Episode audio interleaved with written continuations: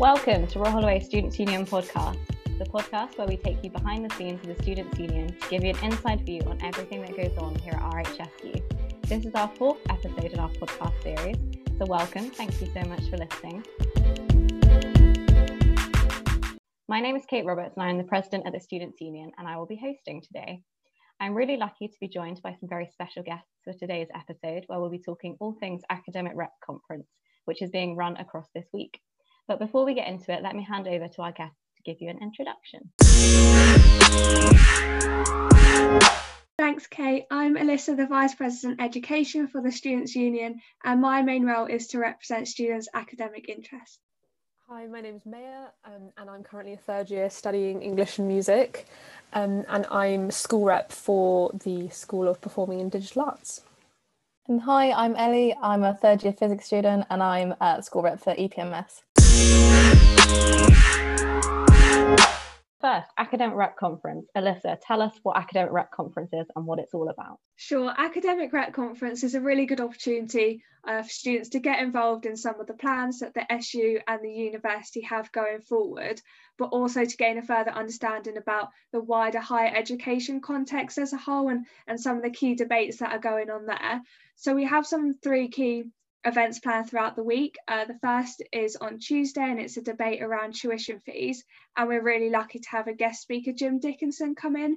And he has a really wide range of experience in the higher education sector as a whole. So this will be a really good conversation to have with him around who's responsible for tuition fees, why are students being made to pay so much, especially in a year of COVID when things have been so limited. Um, so that should be fab. And then on Wednesday, 1 till 2 p.m., we have a joint honours focus group. And this ties into some of the plans that we have at the SU this year, which is, is to conduct a joint honours student insight report to increase representation of those students and to improve the support that they have, as it has become apparent that there is quite a lot of um, issues and complexities faced with those doing a joint honours programme. And then on Thursday, we have a BAME student experience workshop to really gain an understanding of what students under the, the general BAME umbrella, even though these do vary massively, um, what they want to see embedded in the Royal Holloway community, both academically and their wider student experience. And then throughout the week as well, we're just going to be doing a bit of work around rep recognition, recognising the amazing work that some of our reps have done this year, um, but overall, these events are open for everyone, although it is called Academic Rep Conference. You don't have to be a rep to be involved. We're really lucky today to be joined by two of our fantastic school reps who are going to tell us a bit more about some of the sessions that we're running. Uh, so the first session is a workshop around joint honours students. Alyssa, do you want to say a little bit about the workshop itself? This workshop will taking place will be taking place Wednesday, um, one till two p.m and it's basically to get some feedback from joint honours students around how they find their course, um, key areas such as communication, um, assessment bunching, uh, ways they, that they can be supported further throughout their studies because it can be very difficult when, for example, Maya says she's in music and English, two completely different subjects, and trying to navigate your assessments and various other things can be quite challenging. Um, so really it's just an opportunity to get feedback from students and input that into some further work that we're doing at the SU. Joint honours students have traditionally been underrepresented as a cohort at Royal Holloway. So why is it important that we have a conversation about the joint honours student experience? Um, I think it's important because joint honours students definitely face unique problems that aren't faced by single honours students. I think these issues can sometimes fall through the cracks um, because we don't necessarily have staff members say that are based in two departments and know all of the intricacies of you know all of the pathways because there are so many pathways. Um, and I think there can sometimes be an imbalance of the support that joint, joint honours students receive from their personal tutors, say, and perhaps leaving them with, you know, one subject that they're maybe less confident in. Um, but I also think it's important to chat to these students because I think we have a unique insight on what it's like to study at Holloway um, because we can compare different departments and schools even. Um, and sometimes this year when I've been talking to lecturers and they've been asking about maybe like new module proposals or just how they're carrying out things within their modules or department, I've said, oh, you know, in the English department, they do things like this and it works really well. Maybe we could try this in the music department, or maybe that's kind of an approach you'd like to take. So I think that comparative outlook is something unique to us. Um, sounds so special, unique to us. Um, but yeah, and maybe we could use this, you know, comparative information and outlook to improve how we do things in each department. Yeah, I'd completely agree with that. And I think as well, we have such a wide range of different joint honours programmes at Royal Holloway. You have a lot of students who take um, PP or PIR, but you also have small cohorts that take, for example, history and philosophy.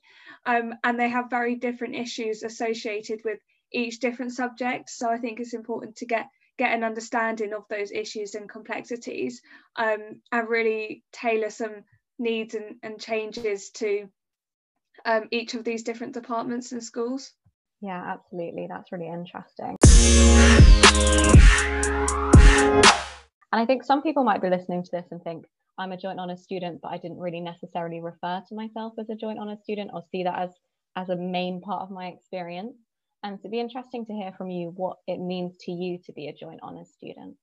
To me, I think it definitely means you know the ability to pursue two areas of interest but without compromising on depth or detail. You know you still get the same level of um, depth that a single honor student would. Um, and also being part of two communities and sometimes two schools and they can be very different um, in what they do um, and along with that you do receive double the emails. So that is the slight caveat of, of the joint honors experience but you know it's, it's under the water under the bridge. Um, and you're also exposed to you know a wide array of, of writing styles and assessment methods um, and approaches to tackling you know works. Um, but there are also lots of similarities um, between two disciplines sometimes and it's useful finding those connections. Um, but it's it's such a unique experience because one day you can be you know doing a singing recital and then you know you've got to bash out 3000 words um, but yeah it's, it's always it's always different challenges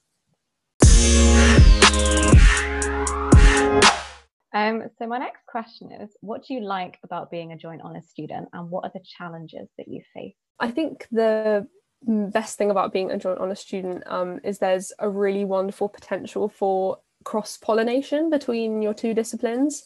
Um, and even though it may sound they may sound different, um, English and music are two very compatible subjects. Um, so, for example, last year I studied modernism in English, um, whilst I was doing a Debussy and French aesthetics module in music.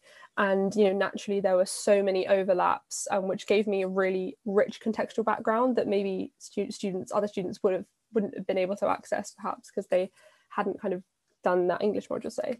Um, and then, for example, this year I did an English module called The Art of Noise, um, which was all about sound and literature. And obviously, as soon as I saw that on the options booklet, I was like, that's me.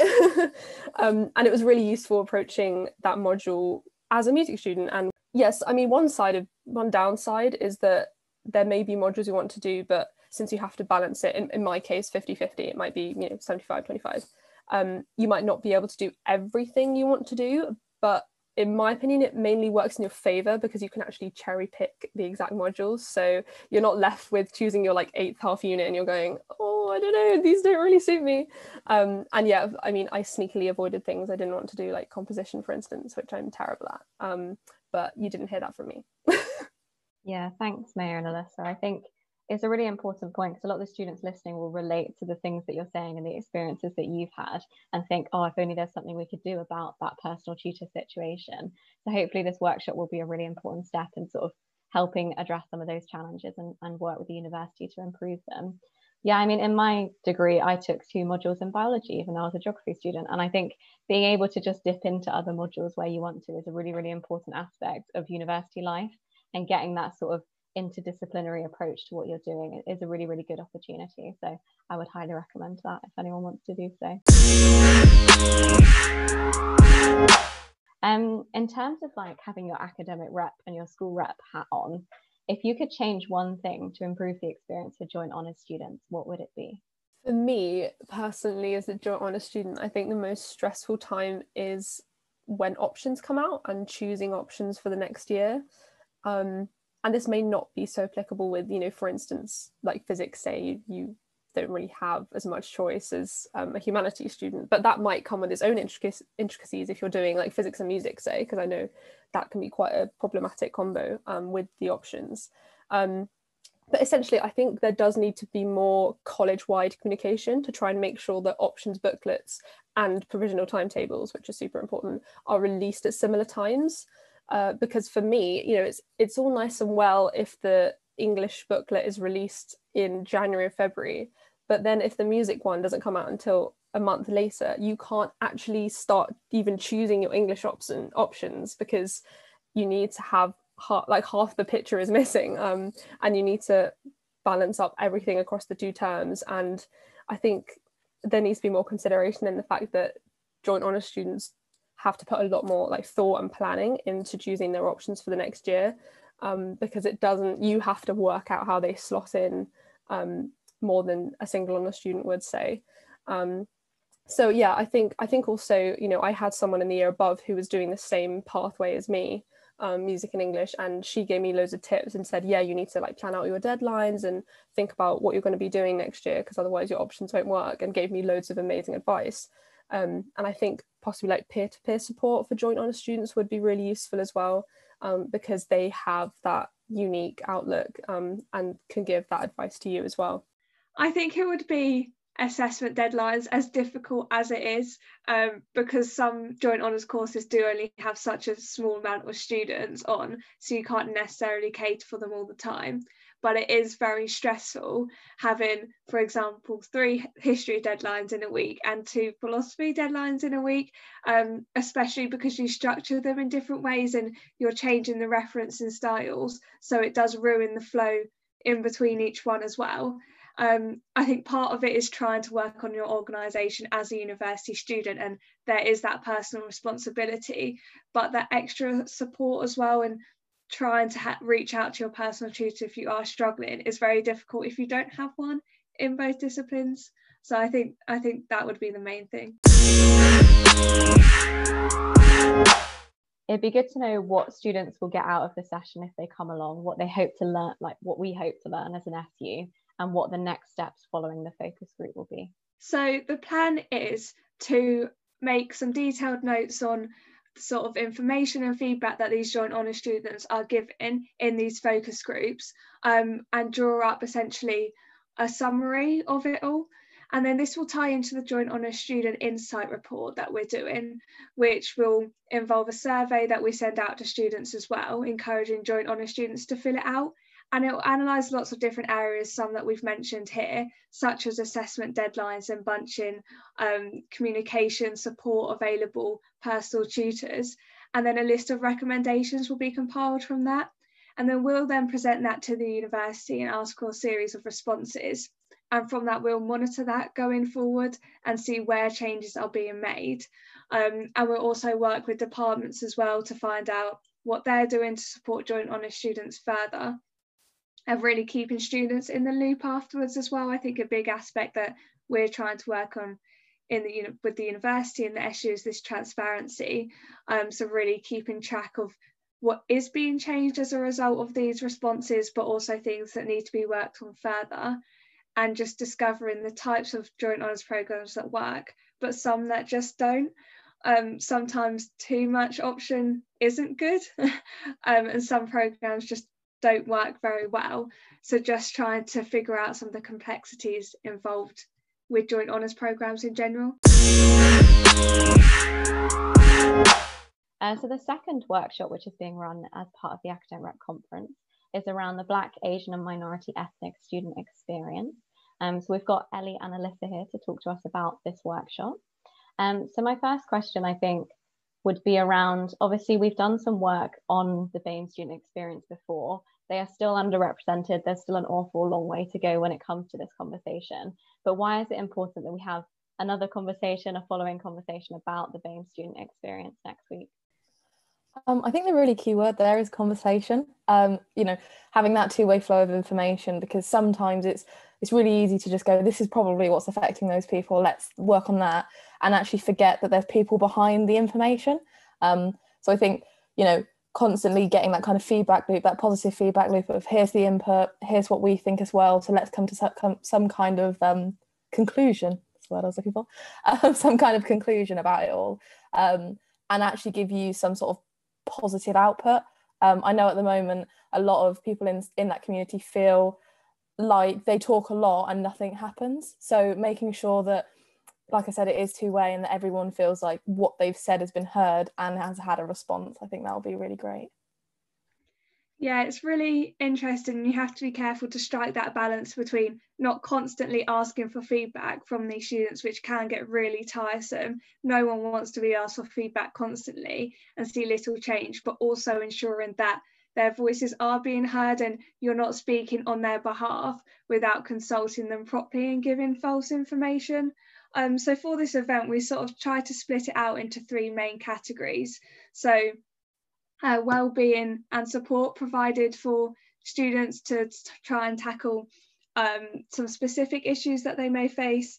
Academic representation, this can include obviously academic reps, staff representation and um, the topic of decolonising the curriculum. And then their overall student experience, for example, events that are on offer catering facilities and just the general student experience all round. So I think the key for this session is really to find out what do you want to see from the university and the SU as well? Um, what would you like to be changed to make you feel more, more of a community? Obviously, we did the BAME attainment report last year as well. And although we did gather a lot of feedback from that, it's good to I guess, top up that feedback and see what has changed if these views have changed at all. Um, and, th- and that's really important. Yeah, it's, it's a really important conversation, and I'm sure it'll be really useful to hear from students about about this topic. I think one of the things I wanted to ask about was the word BAME itself. Obviously, it can be quite an othering term, and it makes it quite difficult to understand the nuances of experience within the whole classification of Black, Asian, and minority ethnic. Um, so it'd be really interesting to hear your thoughts on the term and how we can ensure that all experiences are being represented under this. Yeah, again, I think it's it's a really interesting um, debate that's going on at the moment because you listen to people from kind of all walks of life and all areas of that community, and they've got like, completely different opinions, and that's not even really based on anything that you know you wouldn't say oh, oh black people feel x way and asian people feel x way. Like it's not as clear cut as that. So i think it's a really really good debate to have. Um, in my opinion i do think it's too much of an umbrella term. I think sometimes you can feel like you're lost in this sea of other people. You know my experiences of being mixed race are very different to someone who is black or someone who is from india or someone who is from china who anywhere. Um, different to myself. And the same as you know even as simple as being in the the kind of degree i do it's very different to someone who's in a very different degree who might have more representation. Um, so it's a really useful term for looking at how um, broadly like diversity is handled and it's really useful in that kind of higher level of thinking. But once you get down to well what are the individuals feeling? Where are these where are these real big issues? It really does just affect specific groups in specific places and i think sometimes breaking it down is good. But overall in the kind of context we're dealing with it at the moment i think just keeping this like keeping this community safe i suppose is the way to put it and, and really prioritizing everyone. And then once we get to a position where we feel a bit more confident and like we can really start breaking down smaller details um, i think at that point that's when we can start going actually no we're just going to identify issues with the asian community or the black community or, or so on yeah, I completely agree with that. And I think in creating this event, um, I had a few discussions with people on what to call it. And I deliberately put it BAME with the quotation marks on the side. Um, and there is that acknowledgement there that although it is BAME, there's so many different varying experiences. Um, I struggle personally with the term students of colour, um, just because previously, from I think people that I've grown up with and been around, coloured was usually a term that was quite offensive to people.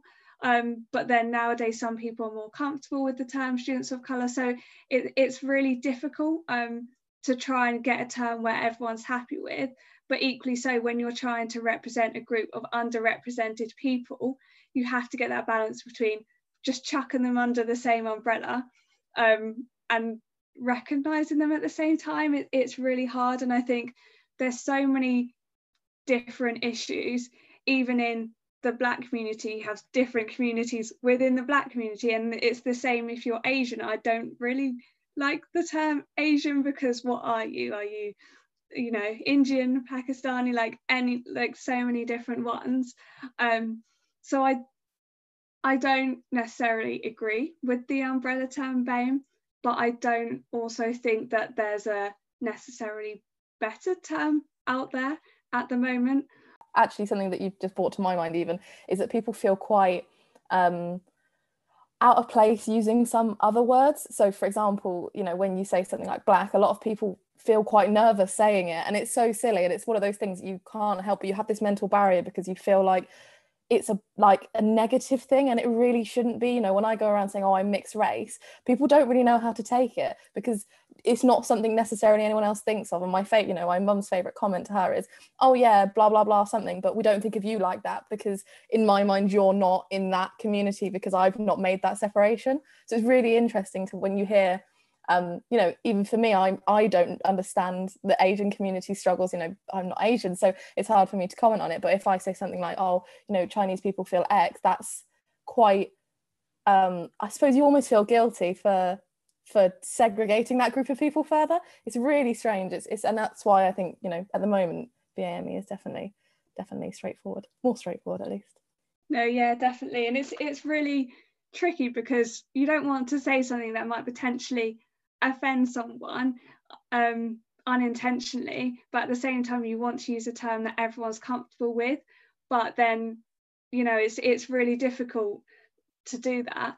Um, and I think it's hard as well because you literally cannot compare someone who has an Indian background and perhaps some of the struggles that they face, but also their general culture as well. There's so many different cultures within this, and I think often people will focus on the struggles quite quite rightly um, and the, the, inequalities in these underrepresented groups but there also needs to be a recognition of the different cultures within them as well. Yeah absolutely. And i think within the higher education sector as a whole there is a massive focus on data and that data is obviously very split under these generic categories that don't necessarily reflect how students feel about their own identity.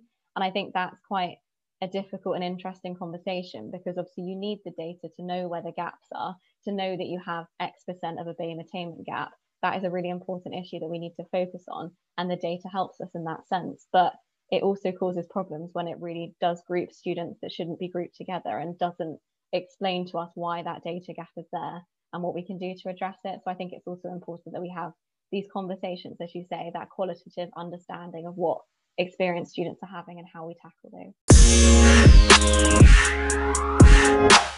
So how do we build trust between the university, students' union and the student body around anti-racism? Yeah, that is quite tricky. I think it's something that again is going on to that personal level. It's about integrating it um, everywhere. You know, I, I think I spoke about this in a meeting the other day with Alyssa, saying that, you know, I'm the only like mixed race person that I know for one like personally and that um, is in my year. So my struggles are very different to everyone else um, in my my physics degree. Um, so when I talk to a personal tutor about it it's quite difficult for them to understand. It's not that they don't care and it's not that they don't sympathize it's just that like knowledge gap.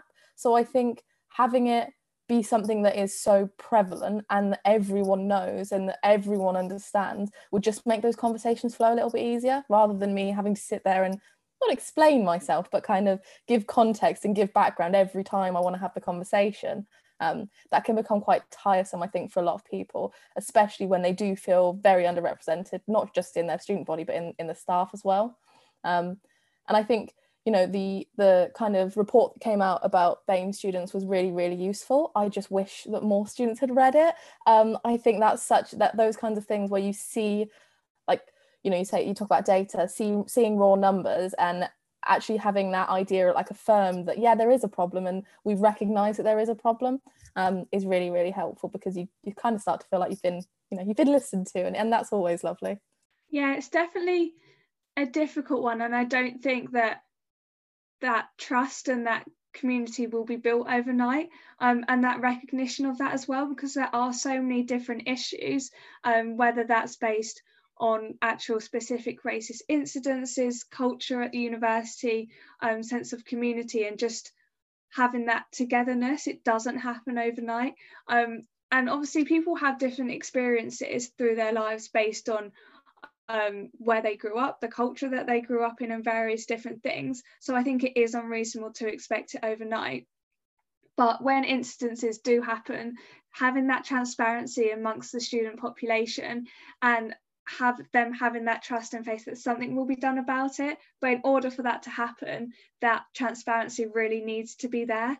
And I guess in terms of um, responses and actions and plans that the university do, and even at the SU, we can do, you know, all like so many great things. We can lobby for staff the university can have all these plans. But if the students don't know about it, then how are they expected to have any sort of trust or sense of community. Um, so I think obviously I'm a very big fan of the phrase, as you all know, communication is key. um, so I think that's the starting point going forward. Um, so my next question is also very, very broad. Um, so happy to hear lots of thoughts about this one. But if you could change one thing to improve the experience for Black, Asian, and minority ethnic students, what would it be?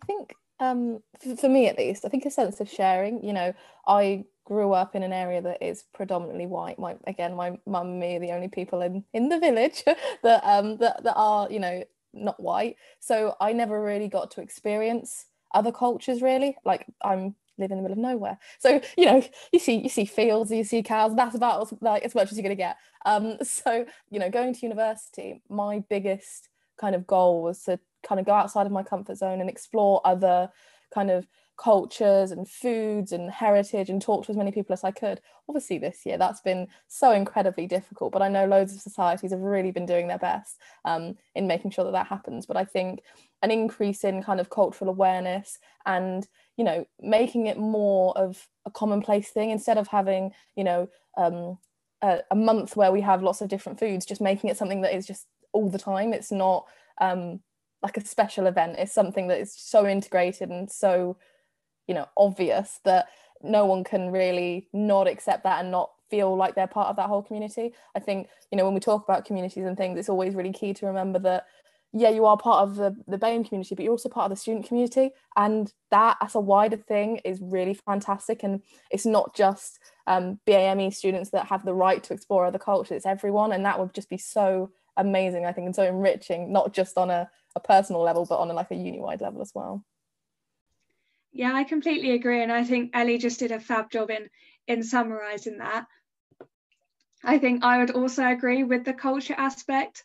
Um, so I come from a very much an Indian background. Um, both my parents are and the majority of my family. Obviously, you probably well, some people might not be able to tell that um, because I am white, and so my brother, but the rest of my family are brown. Um, so we've very much not necessarily grown up in a really strong Indian culture, but I think when I started to get a little bit older, so 17, 18, 19, is something I wanted to explore more. And I think Royal Holloway and the SU can do some work in expanding um, I guess the, the culture and different cultures at university, like Ellie said, not having just one month where they switch up the catering facilities, but just, you know, embedding it in in the general university. Um, and things like just um, things like events and just embedding embedding different cultures from different communities across the university is key because it's fun and it's boring to have everyone being the same all the time. And i think one of the things i love about going to london is the different cultures and diversity that you see um, which necessarily isn't necessarily always represented at royal holloway sometimes but it's really important because those students are there. Yes uh, sorry as well actually on something alyssa just said that that like that you probably don't think about is the you know the catering facilities and food. You know a lot of international students do tend to fall under um, the BAME kind of banner again. And I know that I've known a few international students who find it really really hard to adjust and that's a that's a whole problem in and of itself. That's not something I can comment on because I'm not an international student but I'm sure that by you know increasing that kind of integration you're also going to target them. So making things that are not just you know arrow we're going to make sure that these people feel really great. It's that we're going to make sure everyone feels really great together. I think from the su side as well it's about creating an atmosphere within the students union where all students feel that they're comfortable and safe to be able to raise their views and raise their voices um, and that they will be able to like participate in all of our democracy and all of the activities that we do. Um, and it's really important that we do some work to make sure that all students feel comfortable within that space going forward. Um, Alyssa, can you tell us a bit more about what students will get out of the session and what we as an SU hope to learn and what the next steps will be? Yes, thank you. So this session is taking place on Thursday, the 4th of March, um, 5 till 6.30. I have two students kindly co-leading the session with me. One of those is Ellie, and we have, have another academic rep joining us, which is really great. Um, we're going to do some introductions and then we've got some sort of breakout rooms planned. Don't worry, they're not going to be the dreaded breakout rooms where no one talks. um, we've got some um, Jamboards planned. So it will give students the opportunity to sort of get their thoughts down on paper, have some really candid discussions, like I said, about the general student experience, which includes catering facilities, events, various other things, um, another one for academic based stuff, and a third one about well-being and inclusivity services.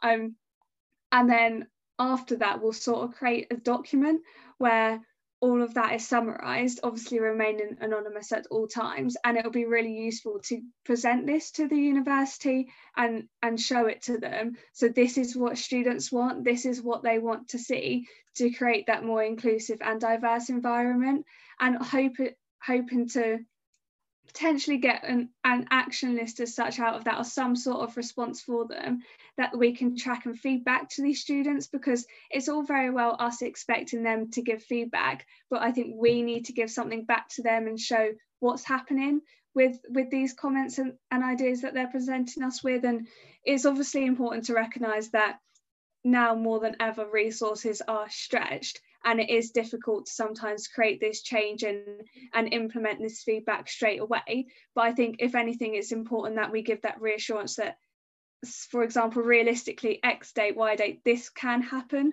Um, and the acknowledgement that their voices are being heard and it's not just i've given feedback brush to the side. Um, so i think my main aim out of this is to get some really valuable feedback in a safe space um, and then get some positive responses from the university, but also to feed back to the SU as well to improve our diversity. So obviously the first session is around tuition fees and obviously Jim Dickinson is coming to give a talk, which will be really, really interesting. Um, tuition fees is a massively complicated topic, but it's also one that there has been significant discussion about in the media amongst the student body. And obviously there is a greater interest in tuition fee compensation or refunds because university life has changed dramatically over the last 11 months or so.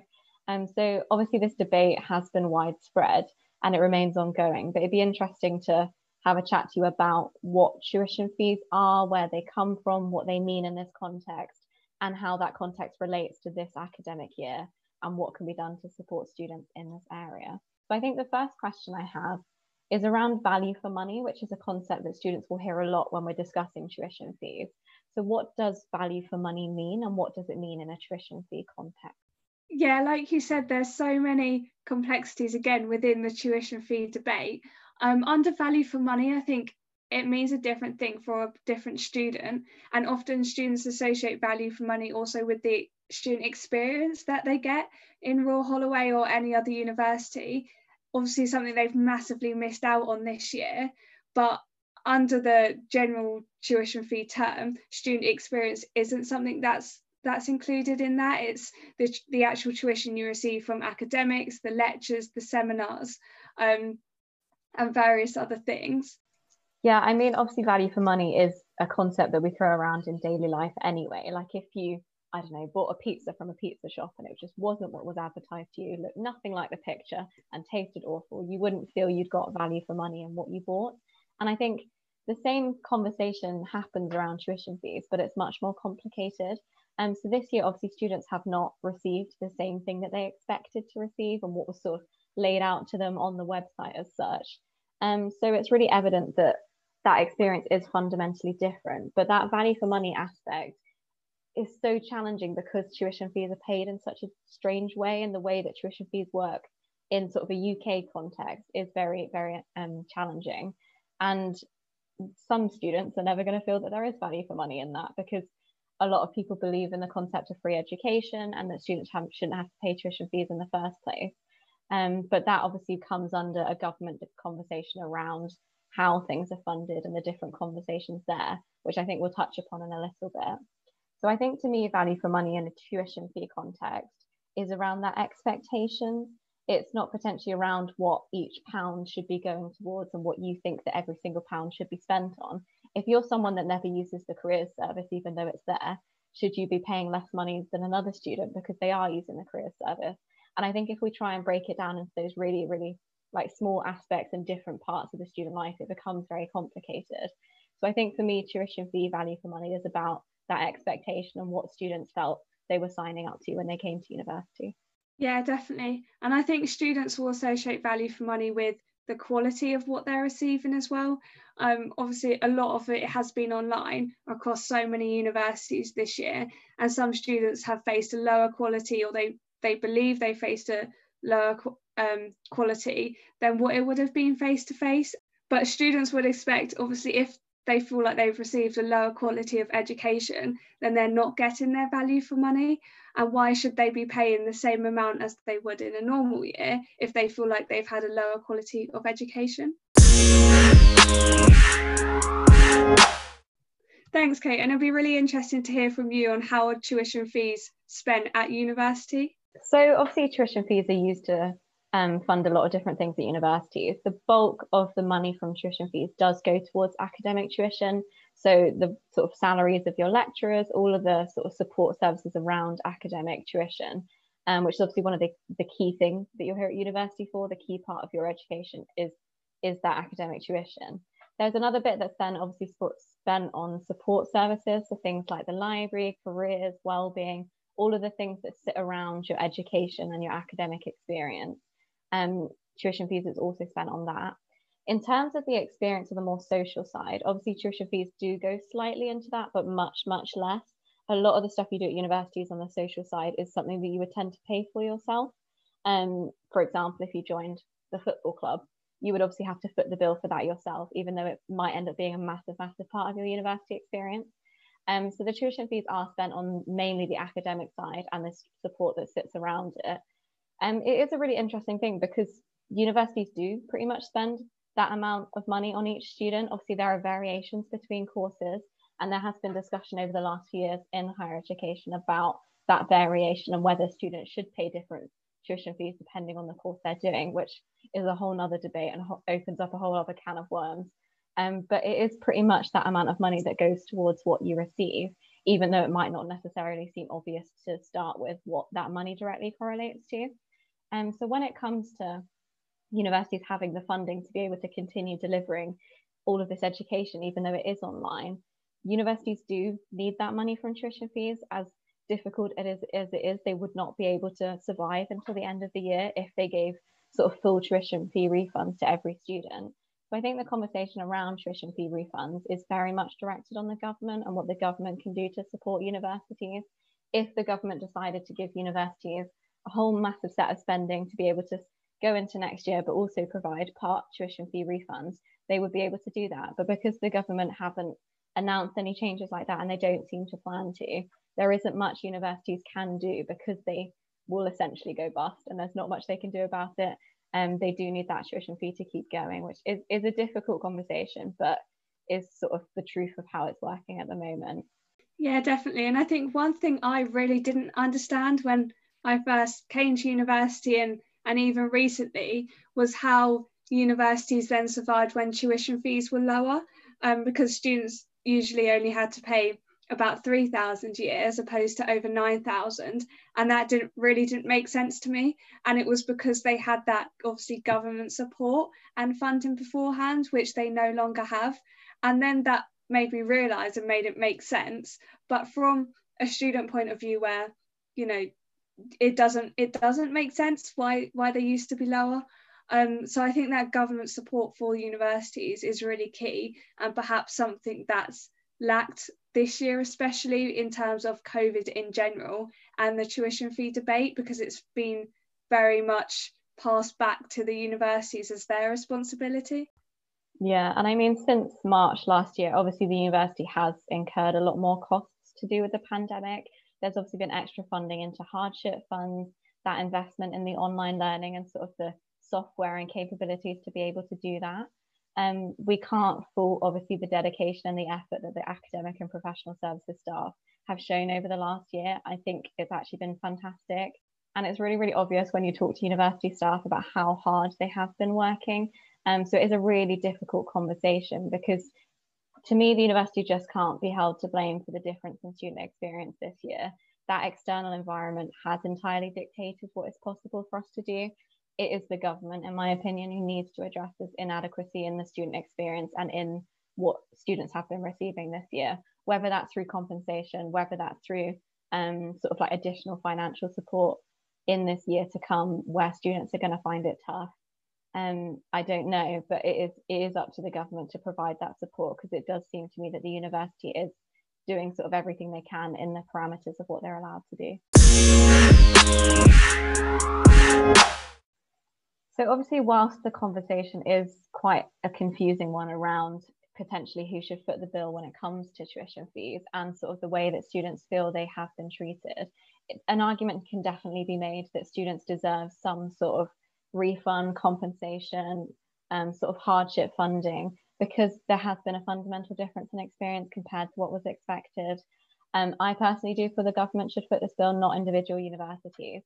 But we just want to essentially give you an understanding of these complexities. And Jim Dickinson will talk through this more at his event on Tuesday. But essentially, what we're doing as a students' union is engaging with our local MP. So we've spoken to Dr. Ben Spencer, who is the MP for Runnymede, and to sort of highlight the need for support when it comes to tuition fees. Um, he's written us a response, which you can see on the website.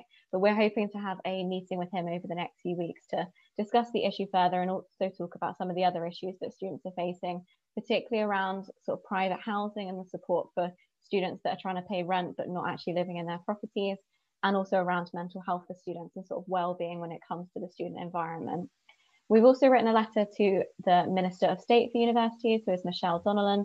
Um, you can also read her response on the website. Um, she particularly directed students towards making a complaint, which is something we can talk about a little bit further, but fundamentally is quite a difficult part of trying to address this issue and complaints can only really get you so far and um, so we you can see the response to that on the website we've also released some information on the website around tuition fees which you can give give a read and try and understand some more of the complexities of the situation. And we're also engaging with discussions in the sector. Obviously there are a lot of campaigns going around around tuition fees such as the students united against fees campaign. Um, and we're engaging with those conversations and seeing what is being done on a more national level and to speak to the government about support for this issue.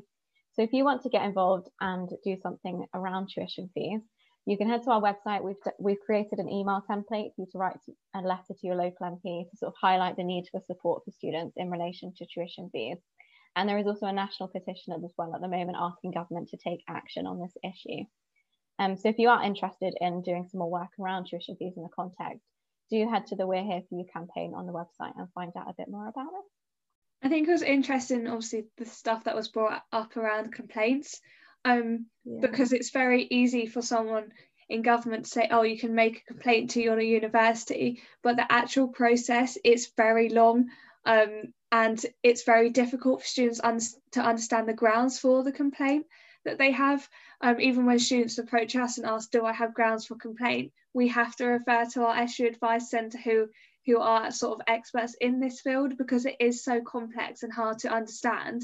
And even as a student, you feel like you would have a legit complaint about something, it wouldn't necessarily come under the criteria for one. And then knowing the difference between a complaint and an appeal. Um, but I think the general complaints process is very long in itself.